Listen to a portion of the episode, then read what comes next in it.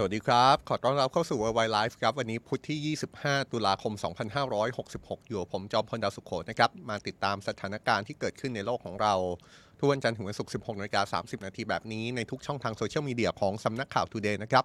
ในวันนี้เรายังคงเกาะติดเรื่องราวสถานการณ์โลกที่เป็นเรื่องที่ใหญ่ที่สุดของโลกอยู่ดีนั่นแหละครับ นั่นก็คือเรื่องสงครามอิสราเอลฮามาสกับคำถามหลายข้อที่เราตั้งประเด็นมาตั้งแต่แรก เป็นคำถามที่ยังไม่มีคำตอบนะครับ แล้วก็เป็นคำถามที่เรายังต้องจับตากันต่อไปนั่นแหละครับ มีหลายประเด็นเกิดขึ้นมากมายนะครับ โดยเฉพาะอย่างยิ่ง ประเด็นที่ว่าตกลงแล้ว การสู้รบระหว่างอิสราเอลกับฮามาสจะเดินหน้าไปสู่จุดไหนต่อ สถานการณ์ในตอนนี้ทุกคนจับจ้องว่าอิสราเอลจะบุกฉนวนกาซาเพื่อกวาดล้างกลุ่มติดอาวุธฮามาสเมื่อไหร่เดี๋ยววันนี้เราจะมาถอดรหัสเรื่องนี้กัน สถานการณ์ในตอนนี้มีการตั้งคำถามว่า หรือสิ่งที่จะต้องเดินหน้าต่อไปนี้ก็คือการเดินหน้าบรรลุข้อตกลงหยุดยิง เพื่อให้อิสราเอลกับฮามาสสงบไปสักครู่หนึ่ง อย่าเรียกว่าสงบศึกเลยนะครับ เรียกว่าหยุดการสู้รบชั่วคราว เพื่อเปิดทางให้กลไกมนุษยธรรมเข้าไปในฉนวนกาซาหรือไม่ นี่ก็เป็นเรื่องใหญ่ครับ เพราะว่าล่าสุดอิสราเอลออกมาโวยสหประชาชาติโดยเฉพาะอย่างยิ่งเจาะจงไปที่เลขาธิการสหประชาชาติอันโตนิโอกูเตเลสนะครับ บอกว่าการที่เลขาธิการสหประชาชาติออกมาเสนอว่า อิสราเอลและฮามาสควรบรรลุข้อตกลงหยุดยิงกันนั้น อิสราเอลมองว่านี่ไม่ต่างจากการไปให้ความชอบธรรมกับกลุ่มก่อการร้ายครับอิสราเอลบอกว่าการที่เลขาธิการสหประชาชาติพูดแบบนี้ นี่ไม่ต่างจากการให้ท้ายกลุ่มติดอาวุธฮามาสนี่ไม่ต่างจากการรับรอง การก่อการร้าย แล้วก็เรียกร้อง ให้เลขาธิการสหประชาชาติลาออก จากตำแหน่งไปซะ ถ้ามีจุดยืนแบบนี้นะครับ นี่เป็นอีกหนึ่งจุดที่สะท้อนให้เห็นว่าเกิดความเห็นที่แตกต่างกันแล้วแหละครับ แล้วก็เป็นงานงัดข้อกันระหว่างอิสราเอลกับองค์การสหประชาชาติ การงัดข้อครั้งนี้สำคัญแล้วก็ต้องจับตามากเลยนะครับ เพราะว่านี่คือการงัดข้อที่มีแนวโน้มที่จะลุกลามบานปลายเหมือนกัน ก่อนเข้ารายการมาไม่กี่นาทีเนี่ยผมนั่งเช็คข่าว ปรากฏว่าเริ่มมีสัญญาณมากขึ้นเรื่อยๆ ถึงท่าทีของอิสราเอลที่แสดงออกถึงความไม่พอใจไปยังสหประชาชาติ จนถึงขั้นว่าอาจจะมีผลกระทบต่อการอนุญาตให้เจ้าหน้าที่สหประชาชาติเข้าไปในอิสราเอลหรือไม่ถึงขนาดนั้นเลยนะครับ นี่ก็จะเป็นอีกหนึ่งเรื่องที่เราจะมาพูดถึงกันในเชิงรายละเอียด ว่าอิสราเอลนั้นไม่เห็นด้วยกับข้อตกลงหยุดยิง ซึ่งเป็นสิ่งที่ หลายชาติเรียกร้อง รวมถึงเลขาธิการสหประชาชาติด้วย แต่ว่านอกจากเรื่องของสงครามอิสราเอลฮามาสซึ่งเราเจาะลึกกันเหมือนเคยครับ การันตีได้แน่นอนว่าวันนี้ก็เป็นอีกวันที่มีข้อมูลในเชิงเนื้อหามากมาย แต่ว่านอกจากเรื่องนี้แล้ว วันนี้ Worldwide Life ยังมีกรณีที่เกิดขึ้นในประเทศจีนนะครับ เป็นอีกครั้งที่รัฐมนตรีของจีนถูกปลด หลังจาก ไม่ปรากฏตัวต่อสาธารณะครับก่อนหน้านี้เราพูดถึงกรณีของรัฐมนตรีต่างประเทศฉินกัง ที่ตอนนี้กลายเป็นอดีตไปแล้วนะครับ ก็ถูกปลดหลังจากที่ไม่ปรากฏตัวต่อสาธารณะ ล่าสุดมีรัฐมนตรีคนที่สองจากคณะรัฐมนตรีที่นำโดยประธานาธิบดีสีจิ้นผิง ถูกปลดครับ แล้วคนคนนี้เป็นถึงรัฐมนตรีกระทรวงกลาโหมนะครับ แล้วก็ก่อนการปลดนั้นรัฐมนตรีคนนี้ก็ไม่ปรากฏตัวต่อสาธารณะนานถึง 2 เดือน เช่นกัน สิ่งที่เกิดขึ้นเบื้องหน้ากลายเป็นเบื้องหลังที่เราต้องถามกันแหละครับ ว่าเกิดอะไรขึ้นในรัฐบาลจีนกันแน่ทำไมรัฐมนตรีถึงสองคนถึงถูกปลดในระยะเวลาที่ใกล้กันขนาดนี้ แล้วทำไมถึงเป็นการปลดที่รัฐมนตรีจะต้องหายตัวไปก่อนหน้าจะถูกปลดด้วย สาเหตุของการปลดก็เป็นเรื่องใหญ่นะครับก็เป็นเรื่องที่ต้องจับตากันว่า รัฐมนตรีทั้งสองคนมีความผิด อะไรกันแน่ถึงถูกปลด และนี่ก็จะสะท้อนถึงภาพใหญ่ของรัฐบาลของประเทศจีน ภาพใหญ่ของการบริหารประเทศของประเทศจีนได้เหมือนกัน เรามีสองเรื่องเลยครับสองเรื่องที่จะหยิบมาพูดถึงในวันนี้ครับ เราจะมาเริ่มด้วยเรื่องของสงครามอิสราเอลฮามาสนะครับรายงานล่าสุดในตอนนี้ถือได้ว่าเป็นการโจมตีทางอากาศของอิสราเอลเข้าไปยังฉนวนกาซาที่รุนแรงมากเลยนะครับ ในตอนนี้เนี่ยฝ่ายปาเลสไตน์ฝ่ายกาซาฝ่ายฮามาสเนี่ยนะครับออกมาระบุว่า ถ้าพูดถึงจำนวนผู้เสียชีวิตในฉนวนกาซาจากการโจมตีทางอากาศของอิสราเอลที่อิสราเอลระบุว่า เป็นการโจมตีเพื่อกวาดล้างกลุ่มติดอาวุธฮามาสเนี่ยปรากฏว่ามีผู้เสียชีวิต จากการโจมตีของอิสราเอลเข้าไปในฉนวนกาซาแล้วกว่า 5,791 คน โดยเมื่อวานนี้ก็คือเมื่อวันอังคารที่ผ่านมาเนี่ยนะครับมีการโจมตี ระลอกใหญ่ และเอาเฉพาะระลอกเมื่อวานนี้อย่างเดียวเนี่ยก็มีผู้เสียชีวิตไปแล้วกว่า 700 คน ขณะเดียวกันฝ่ายอิสราเอลครับซึ่งเป็นฝ่ายที่ถูกกลุ่มติดอาวุธฮามาสบุกเข้าไปในอิสราเอลเมื่อวันที่ 7 ตุลาคมที่ผ่านมา แล้วเข้าไปก่อเหตุรุนแรง ตัวเลขผู้เสียชีวิตทางฝั่งอิสราเอลจากการเข้าไปโจมตีก่อเหตุของกลุ่มติดอาวุธฮามาสนั้นอยู่ที่ 1,400 คนนะครับสิ่งที่เกิดขึ้นในวันนี้ที่เกี่ยวข้องกับ ประเทศไทยกระทรวงการต่างประเทศออกมาระบุในวันนี้นะครับ ว่าสายการบินของอิสราเอลได้มีการนำร่างผู้เสียชีวิต 7 ราย กลับมาถึงประเทศไทยเพิ่มเติมครับที่สนาสนามบินสุวรรณภูมินะครับเมื่อเวลา 10นาฬิกา35 นาที เพื่อให้ครอบครัวและญาติรับไปประกอบพิธีทางศาสนาต่อไป ข้อมูลจากกระทรวงแรงงานเปิดเผยเมื่อเช้าที่ผ่านมาครับบอกว่ามีแรงงานจากอิสราเอลกลับถึงไทยแล้ว 4,296 คน ส่วนตัวเลขผู้ได้รับผลกระทบที่เป็นคนไทยมีผู้เสียชีวิต 30 คน บาดเจ็บ 18 คน ถูกจับตัวไปทั้งสิ้น 19 คนนะครับนี่คือตัวเลขล่าสุดที่เราเอามารายงานให้ทราบกันนะครับ แต่ว่าถ้าเราจะมองภาพของสงครามอิสราเอลฮามาส นอกจากการอัปเดตสถานการณ์รายวันแล้ว สิ่งที่เราต้องทำก็คือการมองไปข้างหน้าครับนี่คือสิ่งที่ World Wide Life ตั้งใจจะนำเสนออย่างต่อเนื่องเป็นจุดยืนของรายการอยู่แล้วนะครับ ว่านอกจากการอัปเดตสถานการณ์แล้ว เราอยากชวนทุกคนมองภาพไปข้างหน้าจริงๆนะครับเพราะว่าถ้าจะติดตามเรื่องของสงครามอิสราเอลฮามาสในตอนนี้คำถามสำคัญที่จะต้องถามต่อมีอยู่ 3 ข้อครับ ข้อ 1อิสราเอลกับฮามาสจะหยุดยิงชั่วคราวกันอยู่หรือไม่ หยุดยิงที่ว่าอาจจะเป็นเรื่องของการเจรจาเพื่อยุติการสู้รบชั่วคราว หรืออาจจะเป็นเรื่องของข้อตกลงหยุดยิงรายละเอียดก็ต่างกันอยู่นะครับ แต่ว่าภายใต้คำถามนี้มีคำถามรวมๆก็คือ ในระยะอันใกล้นี้อิสราเอลกับฮามาสจะหยุดยิงกันหรือเปล่า ข้อที่สองถ้าไม่หยุดยิงคำถามต่อมาก็คืออิสราเอลจะบุกฉนวนกาซาเมื่อไหร่ นี่ก็เป็นคำถามที่เราถามมาอย่างต่อเนื่องนะครับ แล้วก็ ตอนแรกก็มีแนวโน้มว่าจะบุกมากขึ้นเรื่อยๆ แต่ว่าจนถึงตอนนี้ก็ยังไม่บุกคำถามก็คือทำไมยังไม่บุกถ้าอิสราเอลคิดจะบุกจริง ๆ และข้อ 3 ก็คือคำถามที่เราตั้งคำถามไปเมื่อวานนี้ว่า สถานการณ์ความขัดแย้งสงครามระหว่างอิสราเอลฮามาสที่ฉนวนกาซาเนี่ยมันกำลังจะลุกลามเป็นสงครามในระดับภูมิภาคหรือไม่ ซึ่งเมื่อวานนี้เราก็เรียบเรียงให้เห็นภาพมากขึ้นนะครับว่ามันมีความกังวลในแง่นั้นจริง ๆ โดยเฉพาะอย่างยิ่ง จากการที่ฝ่ายสหรัฐออกมาระบุว่า พบโดรนพบจรวดที่เข้าไปโจมตีไม่ว่าจะเป็น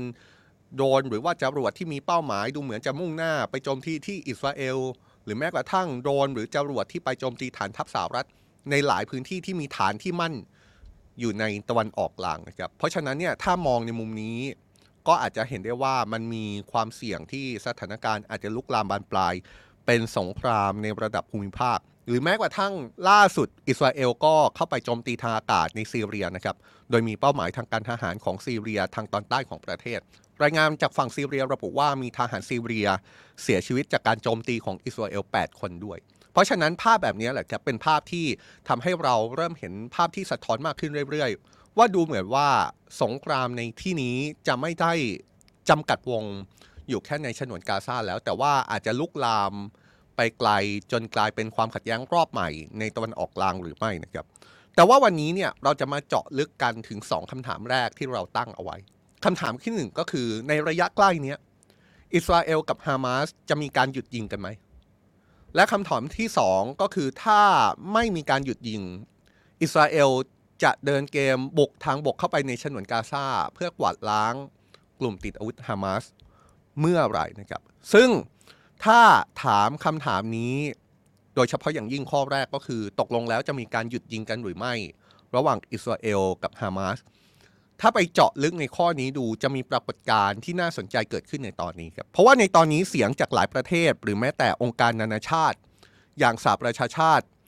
ดูจะมีซุ้มเสียงเรียกร้อง ให้เกิดข้อตกลงหยุดยิงระหว่างอิสราเอลกับฮามาสนะครับ แต่ท่าที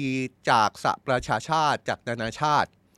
ขัดแย้งอย่างสิ้นเชิงกับอิสราเอล และชาติพันธมิตรหลักอย่างสหรัฐที่ออกมาแสดงความเห็น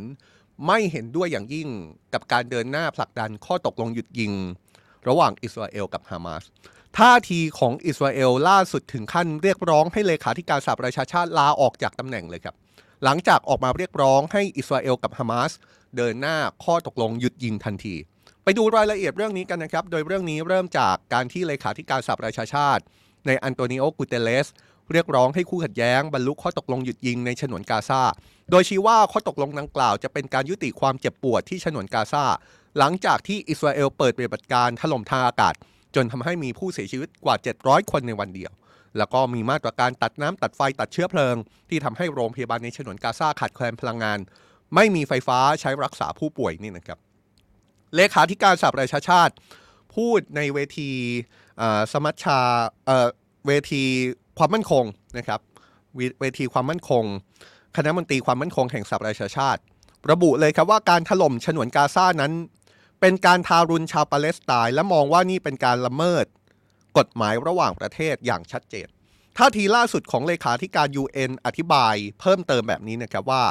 เลขาธิการ UN มองว่าการก่อเหตุบุกอิสราเอลของกลุ่มติดวุธฮามาสเมื่อวันที่ 7 ตุลาคมที่ผ่านมาเป็นเรื่องที่น่าตกใจ แต่ที่ผ่านมาชาวปาเลสไตน์ก็ต้องเผชิญกับชะตากรรมของการเข้ายึดครองถึง 56 ปี ส่งผลต่อเรื่องต่างๆ ไม่ว่าจะเป็นที่อยู่อาศัย เศรษฐกิจไปจนถึงเรื่องการเมือง ท่าทีของเลขาธิการ UN ที่ออกมาเรียกร้องข้อตกลงหยุดยิง ถูกอิสราเอลวิจารณ์กลับอย่างรุนแรง โดยรัฐมนตรีต่างประเทศอิสราเอลและผู้แทนอิสราเอลประจำสหประชาชาติ เรียกร้องให้เลขาธิการ UN ลาออกจากตำแหน่งทันทีจากท่าทีนี้ครับโดยฝ่ายอิสราเอลมองว่าท่าทีของเลขาธิการ UN ล่าสุด เหมือนกับการให้ความชอบธรรมกับกลุ่มติดอาวุธฮามาสที่ถูกมองว่าเป็นกลุ่มก่อการร้าย รัฐมนตรีต่างประเทศอิสราเอลได้ตอบโต้ท่าทีของเลขาธิการสหประชาชาติกลับไปเลยนะครับ บอกว่ากลุ่มติดอาวุธฮามาสนั้นเลวร้ายกว่ากลุ่มติดอาวุธไอซิสเสียอีก กลุ่มติดอาวุธฮามาสนั้นเป็นเหมือนกับนาซีใหม่ และเรื่องนี้ไม่ใช่เรื่องที่มีสองมุม แต่ว่ามีเพียงมุมเดียวเท่านั้น ขณะที่ผู้แทนอิสราเอลประจำสหประชาชาติชี้นะครับว่าในตอนนี้สหประชาชาติได้ล่มสลายทางจริยธรรมไปแล้ว เพราะสหประชาชาติดันไปให้ค่าคำกล่าวอ้างของกลุ่มติดอาวุธฮามาสพร้อมกับเสนอให้มีการประเมินความสัมพันธ์ ระหว่างสหประชาชาติกับอิสราเอลเสียใหม่ เพราะว่าสหประชาชาติกำลังล้มเหลวในภารกิจปกป้องมนุษยชาติ จากพฤติกรรมที่ป่าเถื่อนผู้แทนอิสราเอลประจำสหประชาชาติยังโจมตีโดยตรงไปถึงเลขาธิการสหประชาชาตินะครับ โดยชี้ว่าตัวของเลขาธิการสหประชาชาติเอง ก็กำลังล้มเหลวจากจริยธรรม และความยุติธรรมทั้งปวงที่พึงมี เพราะว่าท่าทีของเลขาธิการ UN เหมือนกับยอมรับว่าการก่อการร้ายของกลุ่มติดอาวุธฮามาสเป็นสิ่งที่ต้องเกิดขึ้น ซึ่งไม่ต่างจากการรับรองความชอบธรรม ให้กับการก่อการร้าย นอกจากนี้ยังมีท่าทีไม่ใช่แค่จากผู้แทนอิสราเอลที่ประจำสหประชาชาติ หรือแม้แต่รัฐมนตรีต่างประเทศอิสราเอลที่มาตอบโต้ในกรณีนี้นะครับ แล้วก็เป็นท่าทีที่ดูเหมือนว่าอิสราเอลจะเริ่มงัดข้อ กับองค์การสหประชาชาติแล้ว ยังมีท่าทีของกองทัพอิสราเอลที่ออกมาตอบโต้ครับในกรณีที่มีเสียงเรียกร้อง ให้มีการหยุดยิงชั่วคราว รวมถึงเรียกร้องไปยังอิสราเอล ให้ยกเลิกตัดน้ำตัดไฟตัดเชื้อเพลิงในฉนวนกาซา โดยนี้เป็นข้อความหรือจาก X หรือว่า Twitter เดิมของกองทัพอิสราเอลนะครับ เป็นข้อความที่กองทัพอิสราเอลรีทวีตข้อความของหน่วยงานสหประชาชาติด้านผู้ลี้ภัยชาวปาเลสไตน์ คือก่อนหน้านี้เนี่ยหน่วยงานสหประชาชาติด้านผู้ลี้ภัย ชาวปาเลสไตน์ออกมาระบุว่า หากหน่วยงานไม่ได้รับเชื้อเพลิงอย่างเร่งด่วน หน่วยงานนี้ก็อาจจะต้องยุติภารกิจในฉนวนกาซานะครับปรากฏว่าพอข้อความของหน่วยงานสหประชาชาติ ด้านผู้ลี้ภัยปาเลสไตน์ปรากฏขึ้นมาเนี่ยกองทัพอิสราเอลก็เข้าไปตอบ โดยมีการรีทวิตโพสต์ที่ระบุว่าเป็นคลังน้ำมันของกลุ่มติดอาวุธฮามาสนี่แหละครับ จะเห็นด้านล่างใช่ไหมครับ ด้านล่างคือทวีตของหน่วยงานของสหประชาชาติที่ดูแลเกี่ยวกับเรื่องผู้ลี้ภัยชาวปาเลสไตน์ออกมาพูดเลยว่า หากหน่วยงานยังไม่ได้รับเชื้อเพลิงอย่างเร่งด่วนเนี่ยหน่วยงานนี้ที่ดูแลเกี่ยวกับผู้ลี้ภัยชาวปาเลสไตน์ในฉนวนกาซาอาจจะต้องยุติปฏิบัติการในฉนวนพาฉนวนกาซาภายในคืนของวันพรุ่งนี้นะครับกลายเป็นว่ากองทัพอิสราเอลก็รีทวิต ทวิตนี้แล้วก็โพสต์ภาพที่เห็นในภาพนี่แหละครับ ภาพนี้กองทัพอิสราเอลระบุว่าเป็นภาพของคลังน้ำมันของกลุ่มติดอาวุธฮามาสในฉนวนกาซาครับโดยระบุว่าคลังน้ำมันนี้เป็นคลังน้ำมันของฮามาสน่าจะมีน้ำมันอยู่ในคลังกว่า 5 0 0แสนตัน แล้วก็บอกเลยว่าให้หน่วยงานสหประชาชาติที่ดูแลผู้ลี้ภัยปาเลสไตน์เนี่ยไปถามกลุ่มติดอาวุธฮามาสไปร้องขอกลุ่มติดอาวุธฮามาส ถ้าต้องการน้ำมันเพิ่มเติม ถ้าต้องการน้ำมันเร่งด่วน เอามาจากคลังน้ำมันนี้ดีกว่า นี่ก็เป็นอีกหนึ่งท่าทีนะครับ ที่ออกมาและแสดงให้เห็นว่า ดูเหมือนอิสราเอลกับสหประชาชาติ จะงัดข้อกันแล้วครับ ฝ่ายหนึ่งสหประชาชาติก็มีท่าทีที่ชัดเจนมากขึ้นแข็งขันมากขึ้นเรื่อยๆ ในเรื่องของการเรียกร้องข้อตกลงหยุดยิง ในเรื่องของมาตรการที่กดดันไปทางอิสราเอล ให้ยุติมาตรการที่เป็นมาตรการที่ถูกมองว่าละเมิดกฎหมายระหว่างประเทศหรือไม่ โดยเฉพาะอย่างยิ่งมาตรการในเชิงมนุษยธรรม ที่อิสราเอลนั้นตัดน้ำตัดไฟตัดเชื้อเพลิง หน่วยงานสหประชาชาติก็ออกมาเรียกร้องว่าเดี๋ยวน้ำมันเชื้อเพลิงจะหมดแล้ว แล้วภารกิจของสหประชาชาติอาจจะต้องยุติลง อิสราเอลโต้กลับเลยครับ บอกว่าจริง ๆ แล้ว ในฉนวนกาซามีคลังน้ำมันของกลุ่มติดอาวุธฮามาสแล้วจะให้หน่วยงานของสหประชาชาติไปร้องขอใช้น้ำมันจากกลุ่มติดอาวุธฮามาสที่เชื่อว่ามีอยู่ในคลังกว่า 5 0 0แสนตันนะครับ ซึ่งท่าทีไม่เห็นด้วยกับการผลักดันข้อตกลงหยุดยิงไม่ได้เกิดขึ้นเฉพาะในอิสราเอลนะครับ แต่ว่ามีท่าทีลักษณะเดียวกันเลยครับ จากพันธมิตรสำคัญของอิสราเอลอย่างสหรัฐด้วย โดยก่อนหน้านี้ทางการสหรัฐก็ได้ออกมาย้ำจุดยืนเรื่องนี้แล้วนะครับ ผ่านการระบุว่าสิ่งที่จะต้องเกิดขึ้นก่อนเป็นอันดับแรก คือการที่กลุ่มติดวุธฮามาสต้องปล่อยตัวประกันทั้งหมด ก่อนถึงจะเริ่มมีการเจรจาได้ หรือว่าท่าทีของนายแอนโทนีบริงเคนรัฐมนตรีต่างประเทศสหรัฐที่ระบุว่า จริง ๆ แล้วสหรัฐยังสนับสนุนเรื่องการหยุดเพื่อมนุษยธรรมชั่วคราว แต่ว่าไม่เห็นด้วยกับข้อตกลงหยุดยิง เต็มรูปแบบครับ โดยเรื่องนี้มีคำอธิบายเพิ่มเติมจากนายจอห์นเคอร์บี้โฆษกสภาความมั่นคงแห่งชาติสหรัฐ ระบุว่าการเดินหน้าข้อตกลงหยุดยิงระหว่างอิสราเอลกับฮามาสนั้นผู้ที่จะได้ประโยชน์ จริง ๆ แล้วอาจจะเป็นฝ่ายของฮามาสเพียงฝ่ายเดียวนะครับ เขายังระบุด้วยว่าในตอนนี้สหรัฐกำลังมองถึงทุกมาตรการเพื่อปกป้องชีวิตพลเรือน แต่มันจะไม่ใช่หลักการเดียวกับข้อตกลงหยุดยิง ก่อนจะเตือนอย่างตรงไปตรงมานะครับว่าสถานการณ์ในตอนนี้คือสงคราม คือการสู้รบ มันเป็นเรื่องที่น่ารังเกียจ และมันจะเป็นเรื่องที่จะนำไปสู่ความลำบากใจ ที่จะต้องมีพลเรือนผู้บริสุทธิ์บาดเจ็บแน่ ๆ นี่ก็เป็นข้อมูลล่าสุดที่ออกมาจากฝ่ายสหรัฐนะครับสหรัฐพูดง่าย ๆครับ ประสานเสียงไปพร้อมกับอิสราเอลเลยว่า ยังไงก็จะไม่เห็นด้วยกับข้อตกลงหยุดยิง แต่ในขณะเดียวกันก็มีท่าทีจากสหรัฐเพิ่มเติมนะครับ เพราะว่ามีรายงานว่ารัฐมนตรีต่างประเทศสหรัฐแอนโทนีบริงเคน ได้มีการเสนอไปยังสมาชิก สภาความมั่นคง คณะมนตรีความมั่นคง แห่งสหประชาชาติ ให้มีข้อที่หารือเกี่ยวกับการยุติ ไม่ให้สงครามอิสราเอลฮามาสนั้น กระจายออกไปในพื้นที่อื่นๆ แล้วก็ยืนยันด้วยว่า รัฐมนตรีต่างประเทศสหรัฐจะทำงานร่วมกับจีน เพื่อไม่ให้สงครามอิสราเอลฮามาสนั้น ลุกลามบานปลายเป็นสงครามระดับภูมิภาคนะครับขณะเดียวกันเมื่อวานนี้มีการเปิดเผยจากทางการสหรัฐนะครับ ว่าประธานาธิบดีโจไบเดนผู้นำสหรัฐได้มีการพูดคุย กับมกุฎราชกุมารโมฮัมเหม็ดบินซาลมานแห่งซาอุดิอาระเบีย เพื่อเดินหน้าในการใช้กลไกทางการทูต เพื่อป้องกันการขยายวงของสงคราม อิสราเอลฮามาสไม่ให้ลุกลามเป็นระดับภูมิภาค โดยรัฐบาลสหรัฐเปิดเผยนะครับว่านี่เป็นการโทรศัพท์พูดคุยกัน ระหว่างประธานาธิบดีไบเดนกับมกุฎราชกุมาร แห่งซาอุดิอาระเบียในการพูดถึงสันติภาพ ระหว่างอิสราเอลกับปาเลสไตน์รวมถึงการทำงานร่วมกับอิสราเอลในช่วงหลายเดือนต่อจากนี้ สิ่งที่เกิดขึ้นเนี่ยคงจะต้องพูดถึงหลายเรื่องนะครับ เรื่องหนึ่งก็เป็นเรื่องที่เกี่ยวข้องกับการป้องกันไม่ให้สถานการณ์มันลุกลามบานปลายมากไปกว่านี้ อีกมุมหนึ่งก็คงจะเป็นเรื่องของการช่วยเหลือตัวประกัน ที่กลุ่มติดอาวุธฮามาสยังจับกลุ่มตัวไปอยู่มากกว่า 200 คนนะครับซึ่งเรื่องนี้เนี่ยก็ยังมีปัจจัยอีกมากมาย แล้วก็นำไปสู่การตั้งข้อสังเกตในคำถามข้อที่ 2 ของเราครับจำกันได้ใช่ไหมครับ วันนี้เราตั้งคำถามข้อแรกเป็นเรื่องที่เกี่ยวข้องกับว่าตกลงแล้ว ข้อตกลงหยุดยิง ระหว่างอิสราเอลกับฮามาสจะเกิดขึ้นหรือไม่ ซึ่งเมื่อเราตรวจสอบแล้วเราก็พบว่าจุดยืนของอิสราเอลนั้น ชัดเจนและก็กำกำลังเป็นจุดยืนที่งัดข้อกับสหประชาชาติ ซึ่งเป็นหน่วยงานระดับนานาชาติด้วยซ้ำนะครับ ทีนี้ถ้าเราตั้งโจทย์ว่าเมื่ออิสราเอลไม่หยุดยิงกับฮามาสแน่นอน สิ่งที่จะเกิดขึ้นต่อจากนี้ มันมีความเป็นไปได้มากน้อยแค่ไหนแล้ว ที่ปฏิบัติการบุกทางบกของอิสราเอลเข้าไปในฉนวนกาซา เพื่อกวาดล้างกลุ่มติดอาวุธฮามาสจะเกิดขึ้นในเร็วๆนี้ ก่อนหน้านี้เราจับตามาตลอดนะครับ แล้วก็เห็นความเคลื่อนไหวทางการทหารของอิสราเอลมาตลอด ว่ามีแนวโน้มว่าจะเกิดขึ้นในเร็วๆนี้จริงๆ ไม่ว่าจะเป็นสิ่งที่เกิดขึ้นแล้วก็คือการที่อิสราเอลจัดตั้งคณะรัฐมนตรีสงคราม ตั้งรัฐบาลเฉพาะกิจ เพื่อเป็นการแสดงออกให้ชัดเจนว่าอิสราเอล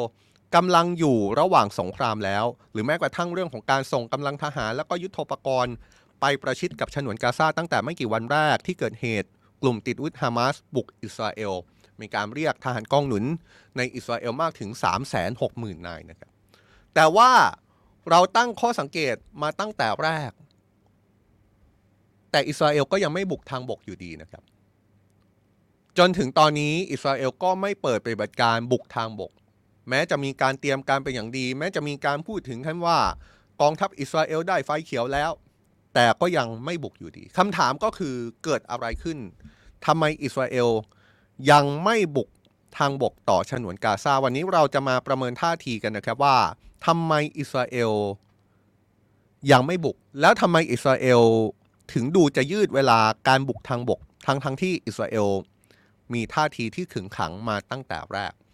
ก่อนหน้านี้เนี่ยเมื่อวานเราพูดถึงเรื่องนี้เหมือนกัน แล้วก็มีการรายงานระบุว่า คนที่บอกว่าอิสราเอลอย่าพิ่งเปิดเป็นการบุกทางบกเลย ก็คือรัฐบาลสหรัฐนะครับ รัฐบาลสหรัฐมีรายงานว่ารัฐบาลสหรัฐเป็นคนที่ไปโน้มน้าว ว่าอิสราเอลอย่าพิ่งไปเปิดปฏิบัติการบุกทางบก เพราะว่าอิสราเอลนั้นอาจจะยังไม่พร้อมอย่างที่คิด แต่ว่ารัฐบาลสหรัฐก็ออกมาปฏิเสธครับโดยบอกว่าสิ่งที่จะเกิดขึ้นต่อจากนี้ เป็นเรื่องที่อิสราเอลจะตัดสินใจด้วยตัวเอง และสหรัฐทำได้ แล้วก็ทำไปแล้วก็แค่การส่งผู้เชี่ยวชาญ ไปประกบไปให้คำปรึกษา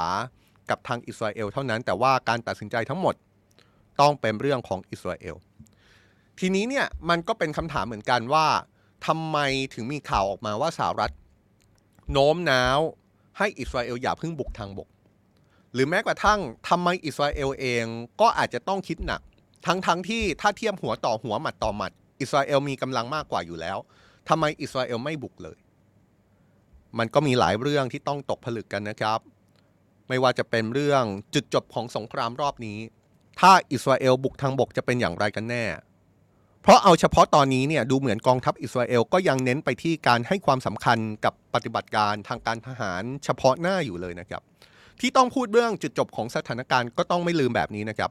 ว่าการบุก เข้าไปในฉนวนกาซาเนี่ยนอกจากจะเป็นเรื่องของการกวาดล้างกลุ่มติดอาวุธฮามาสหรือว่าจะเป็นภาพเป้าหมายที่อิสราเอล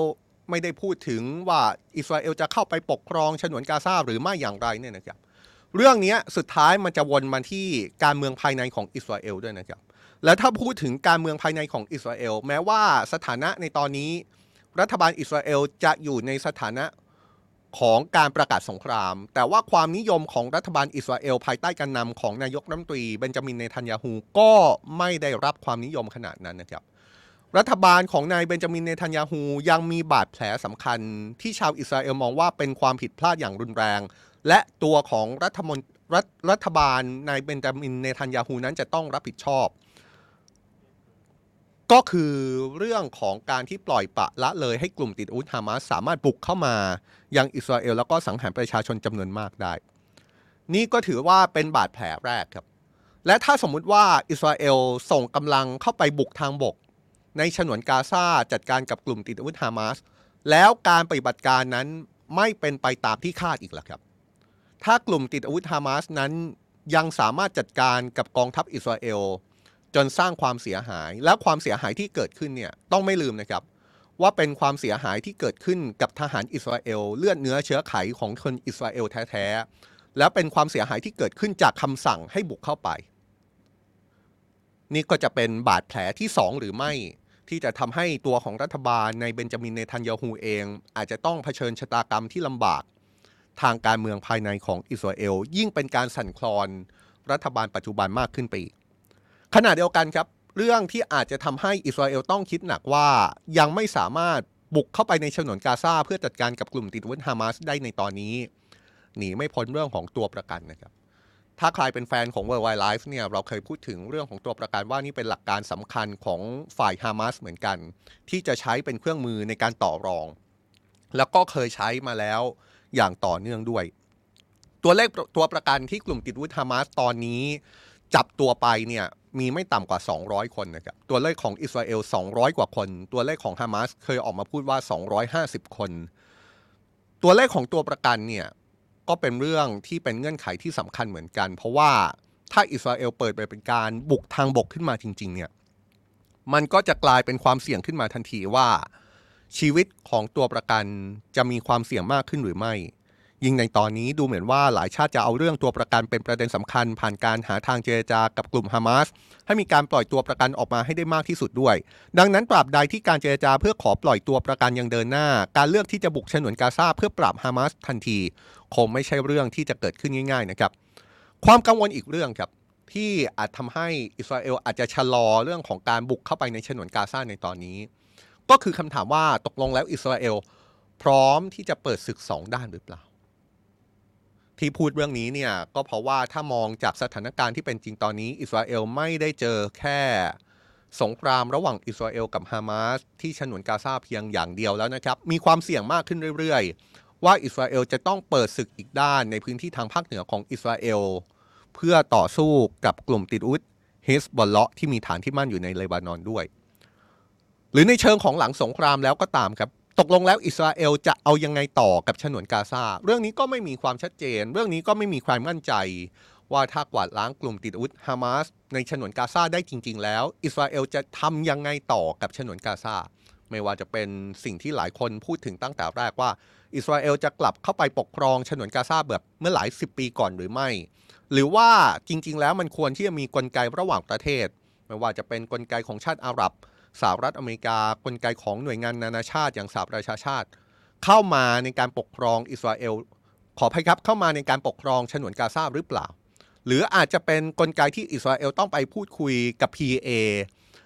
ซึ่งเป็นหน่วยทางการเมืองของปาเลสไตน์ที่อยู่ที่เวสต์แบงก์ตอนนี้ที่นำโดย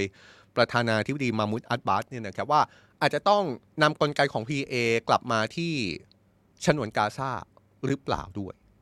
อ่า นี่ก็เป็นเรื่องที่ไม่มีใครสรุปได้อยู่ดีนะครับว่าตกลงแล้ว อิสราเอลจะเอายังไงกันแน่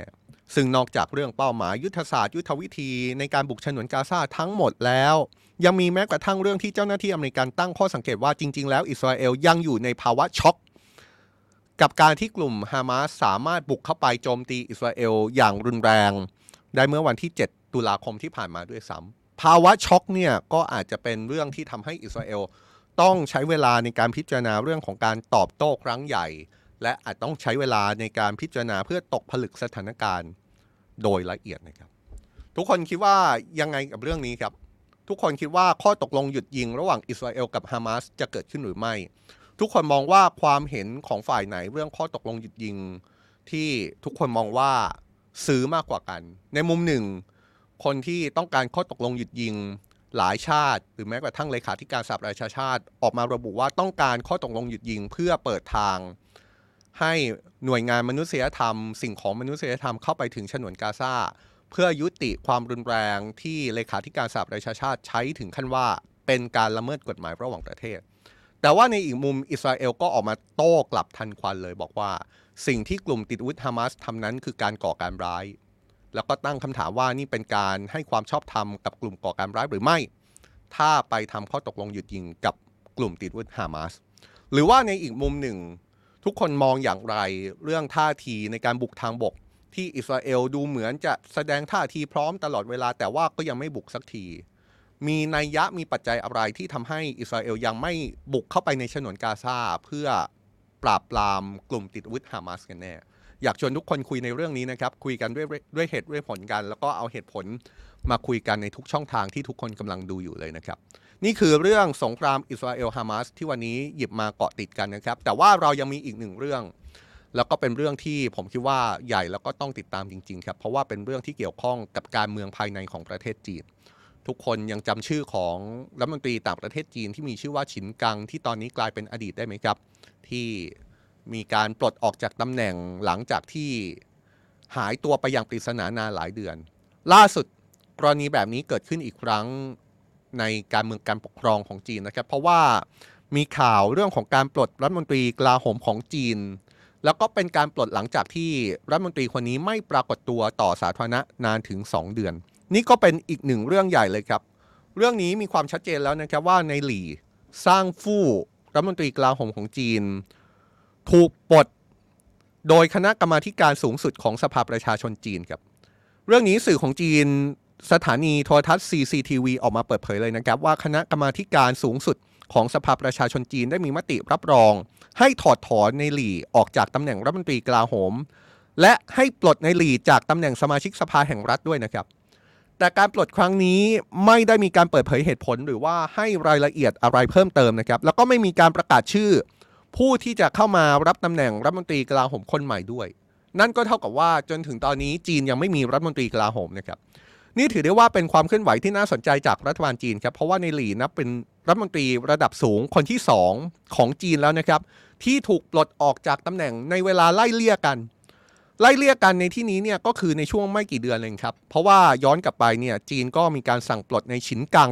ซึ่งเป็นรัฐมนตรีกระทรวงการต่างประเทศของจีนไปเมื่อวันที่ 25 กรกฎาคม เพิ่งจะผ่านมาไม่กี่เดือนเอง นอกจากนี้ในแถลงการที่รัฐบาลจีนออกมาเปิดเผยเมื่อวานนี้ ก็มีการปลดนายฉินกังออกจากตำแหน่งสมาชิกสภาแห่งรัฐด้วยนะครับ คือก่อนหน้านี้เนี่ยฉินกังถูกปลดจากรัฐมนตรีต่างประเทศของจีนไปก็จริง แต่ว่าเขาถูกถอดถอนแค่ตำแหน่งนั้นนะครับตำแหน่งสมาชิกสภาแห่งรัฐยังอยู่ แต่ว่าล่าสุดด้วยตำแหน่งการปลดรัฐมนตรีกลาโหมของจีนเนี่ย ปรากฏว่าก็มีการปลดนายฉินกังออกจากสมาชิกสภาแห่งรัฐด้วย นั่นก็เลยทำให้ทั้งนายฉินกังอดีตรัฐมนตรีต่างประเทศ แล้วก็ในหลี่สร้างฟู่อดีตรัฐมนตรีกลาโหม นอกจากถูกปลดจากตำแหน่งรัฐมนตรีแล้ว ยังถูกถอดออกจากการเป็นสมาชิกสภาแห่งรัฐอีกด้วย แบบนี้จะเรียกว่าการปลดแบบสายฟ้าแลบก็อาจจะได้นะครับ หรือในมุมหนึ่งก็เป็นการปลดที่หลายคนคาดการได้แล้วหรือไม่เพราะว่า ก่อนการปลดนั้นดูเหมือนว่ารัฐมนตรีกลาโหมของจีน ไม่ปรากฏตัวเลยต่อสาธารณะ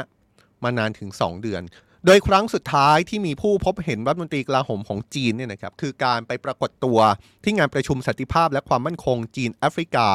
ซึ่งรัฐมนตรีกลาโหมของจีนก็ได้กล่าวสุนทรพจน์ในที่ประชุมเมื่อวันที่ 29 สิงหาคม หลังจากนั้นก็ไม่มีใครพบเขาอีกเลยครับ จนกระทั่งในช่วงกลางเดือนกันยายนสำนักข่าวรอยเตอร์ได้ออกมารายงานว่านายหลี่ซั่งฝูกำลังถูกสอบสวนจากคณะกรรมการตรวจสอบ ทางวินัยของคณะกรรมาธิการการทหารส่วนกลาง ในคดีที่เกี่ยวข้องกับการทุจริต หลังจากนั้นก็มีสื่ออีกอย่างน้อยสองสำนักครับ ก็คือ Financial Times แล้วก็ Wall Street Journal ออกมารายงานว่า มีแหล่งข่าวในรัฐบาลสหรัฐ ให้ข้อมูลว่าในหลี่สร้างฟู่เนี่ยได้ถูกปลดออกจากตำแหน่งรัฐมนตรีกลาโหมของจีนแล้วตั้งแต่วันที่ 15 กันยายนที่ผ่านมา แต่ก็ไม่มีความเคลื่อนไหวออกมาจากรัฐบาลจีน ซึ่งในตอนนั้นเนี่ยก็มีคนไปถามพลเอกอุโสอูเชียนโฆษกกระทรวงกลาโหมของจีนด้วยนะครับ แต่ว่าโฆษกกลาโหมของจีน บอกว่าไม่มีข้อมูลอะไรในเรื่องนี้เหมือนกัน นี่ทำให้ตลอดเวลาที่ผ่านมามีข่าวลือเกี่ยวกับการหายตัวปริศนาของในหลี่ออกมามากมายครับ ก่อนหน้านี้ ก็มีข่าวลือมากเลยทีเดียว โดยเฉพาะอย่างยิ่งเรื่องนี้เกิดขึ้นหลังจากที่กองทัพจีน ได้เปิดการไต่สวนเกี่ยวกับคดีรับสินบนทุจริตในกระบวนการจัดซื้อจัดจ้างของกองทัพ แล้วก็เป็นการตรวจสอบย้อนหลังไปจนถึงปี 2017 ซึ่งก็ตรงกับช่วงเวลาที่ในหลีดำรงตำแหน่งหัวหน้าแผนกจัดซื้ออาวุธในช่วงปี 2017 ถึง 2022 พอดีด้วยนะครับ การปลดในหลีออกจากตำแหน่งรัฐมนตรีกลาโหมในครั้งนี้ ก็ถูกตั้งข้อสังเกตอีกว่ามันยังเกิดขึ้นหลังจากที่มีการเปลี่ยนแปลงตำแหน่งสำคัญสคัญๆในกองทัพปลดปล่อยประชาชนจีนหลายตำแหน่งด้วย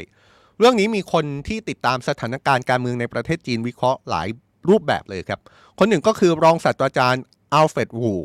นักวิชาการจากสถาบันนโยบายสาธารณะลีกวนยูในสิงคโปร์ให้ความเห็นเรื่องนี้กับ State Time ซึ่งเป็นสื่อของสิงคโปร์บอกว่ากรณีของรัฐมนตรีกลาโหมของจีนเนี่ย ดูเหมือนว่าเรื่องคดีคอร์รัปชันจะมีความชัดเจนมากกว่ากรณีที่เกิดขึ้นกับการปลดอดีตรัฐมนตรีต่างประเทศฉินกังนะครับ คือกรณีของฉินกังที่เป็นอดีตรัฐมนตรีต่างประเทศของจีนเนี่ยในตอนนั้นที่เขาถูกปลดออกจากจากตำแหน่งรัฐมนตรีปรากฏว่าไม่ได้มีคำอธิบายอะไรออกมาจากทางการจีนเหมือนกันนะครับ แต่ว่ามันก็มีกระแสข่าวลือว่าในฉินกังมีประเด็นเรื่องชู้สาวกับนักข่าวหญิงคนหนึ่ง ในช่วงที่ดำรงตำแหน่งเอกอัครราชทูตจีนประจำสหรัฐหรือไม่ มีข่าวลือเกี่ยวกับนายฉินกัง ที่เกี่ยวข้องกับการชู้สาวที่บานปลายไปถึงว่าอาจจะมีลูกนอกสมรสอยู่ที่อเมริกาด้วย แต่ว่าการปลดนายฉินกัง อดีตรัฐมนตรีต่างประเทศของจีนในตอนนั้น ก็ถูกตั้งข้อสังเกตในตอนแรกว่ามันเป็นการปลดแค่ตำแหน่งรัฐมนตรีต่างประเทศ ในตอนนั้นนะครับยังมีสถานะเป็นสมาชิกสภาแห่งรัฐอยู่ ซึ่งตำแหน่งสมาชิกสภาแห่งรัฐเนี่ยถือว่ามีอำนาจ มากกว่ารัฐมนตรีด้วยซ้ำในการเมืองของจีน แต่ล่าสุดในฉินกังก็ถูกปลดจากตำแหน่งสมาชิกสภาแห่งรัฐด้วยนะครับ พอมีการปลดแบบนี้ขึ้นมาเนี่ยเรื่องนี้รองศาสตราจารย์หวูก็อธิบายว่า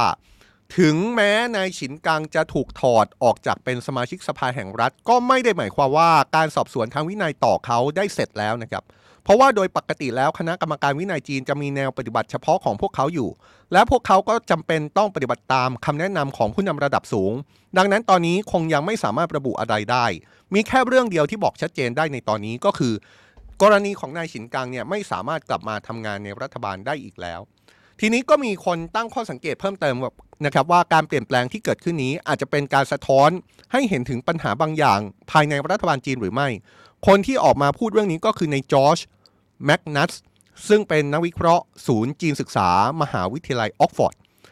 นักวิเคราะห์คนนี้อธิบายแบบนี้นะครับว่าโดยปกติแล้วมักจะไม่มีใครเพิกเฉย เมื่อรัฐมนตรีคนใดคนหนึ่งของรัฐบาลถูกปลดจากตำแหน่งครับ แต่สำหรับจีนนั้นไม่เหมือนกับประเทศอื่นนะครับ เพราะว่าการปลดรัฐมนตรีแต่ละครั้งทางการจีนไม่เคยบอกเหตุ ไม่มีคำอธิบายใด ๆ ออกมาอย่างโปร่งใส ทุกอย่างกลับเป็นไปด้วยความลึกลับ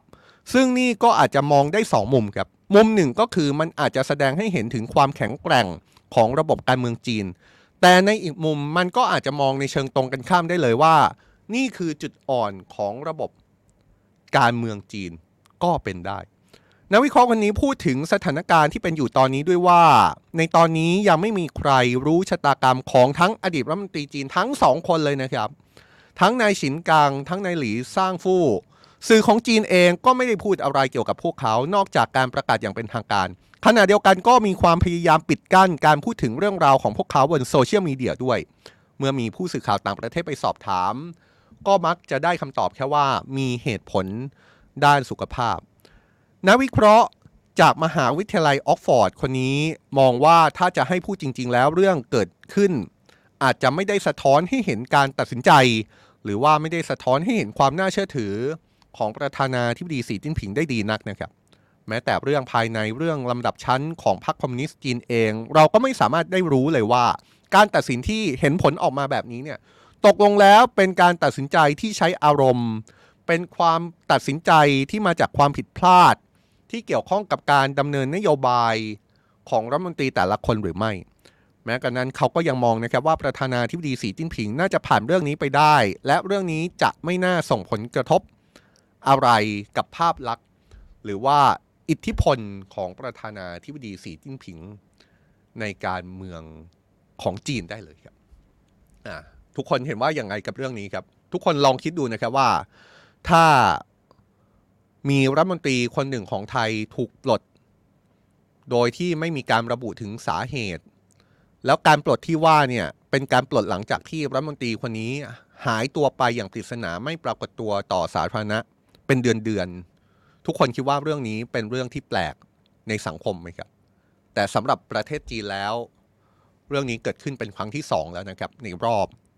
ไม่กี่เดือนที่ผ่านมาครับ นี่คือ World Wide Life ในวันนี้ครับ มี 2 ประเด็นที่เป็นประเด็นใหญ่ ๆ ของโลกทั้งนั้น แล้วก็เป็น 2 ประเด็นที่เราต้องตามกันต่อนะครับ เป็นประเด็นที่เกี่ยวข้องกับสถานการณ์โลกจริง ๆ ก่อนจะจากกันไปเนี่ยวันนี้มีหลายเรื่องที่อยากชวนนะครับ เพราะว่าล่าสุดนั้น World Wide ซึ่งเป็นรายการข่าวต่างประเทศของสำนักข่าว Today กำลังมีช่องทางการติดตามใหม่นะครับ เป็น TikTok ของ Worldwide เองนะครับ จากเดิมที่เราอยู่ใน TikTok ของสำนักข่าว Today วันนี้เราเปิด TikTok ของ World Why เองนะครับ ชื่อว่า World Why search ใน TikTok ได้เลยนะครับ คลิปสั้นคลิปไฮไลท์คลิป original ที่จะเป็นข่าวสารสาระความรู้ ในเรื่องของข่าวต่างประเทศเนี่ยจะไปอยู่ที่ TikTok ของช่อง Worldwide นะครับขณะที่โซเชียลมีเดียอื่น ๆ Facebook YouTube Twitter ก็ยังเป็นช่องทางของสำนักข่าว Today อีกนะครับ แต่ว่าอีกหนึ่งเรื่องที่อยากจะประชาสัมพันธ์กันก็คือเป็นเรื่องดีๆ ให้กับผู้ชม Worldwide Live ครับก็คือ RISE ซึ่งเป็นสถาบันเร่งสปีดนวัตกรรมองค์กรกำลังจะมีงาน Corporate Innovation Summit 2023 หรือว่างาน CIS 2023 ถือได้ว่าเป็นงานสัมมนาเทคโนโลยีและนวัตกรรมแบบลงมือทำที่ใหญ่ที่สุดในเอเชีย งาน CIS 2023 จะจัดขึ้นในธีม Accelerating Growth while saving the world ที่เน้นย้ำถึงความสำคัญของการพัฒนาธุรกิจและประเทศไทย รวมถึงภูมิภาคเอเชียตะวันออกเฉียงใต้อย่างยั่งยืน โดยการนำเทคโนโลยีและนวัตกรรมมาใช้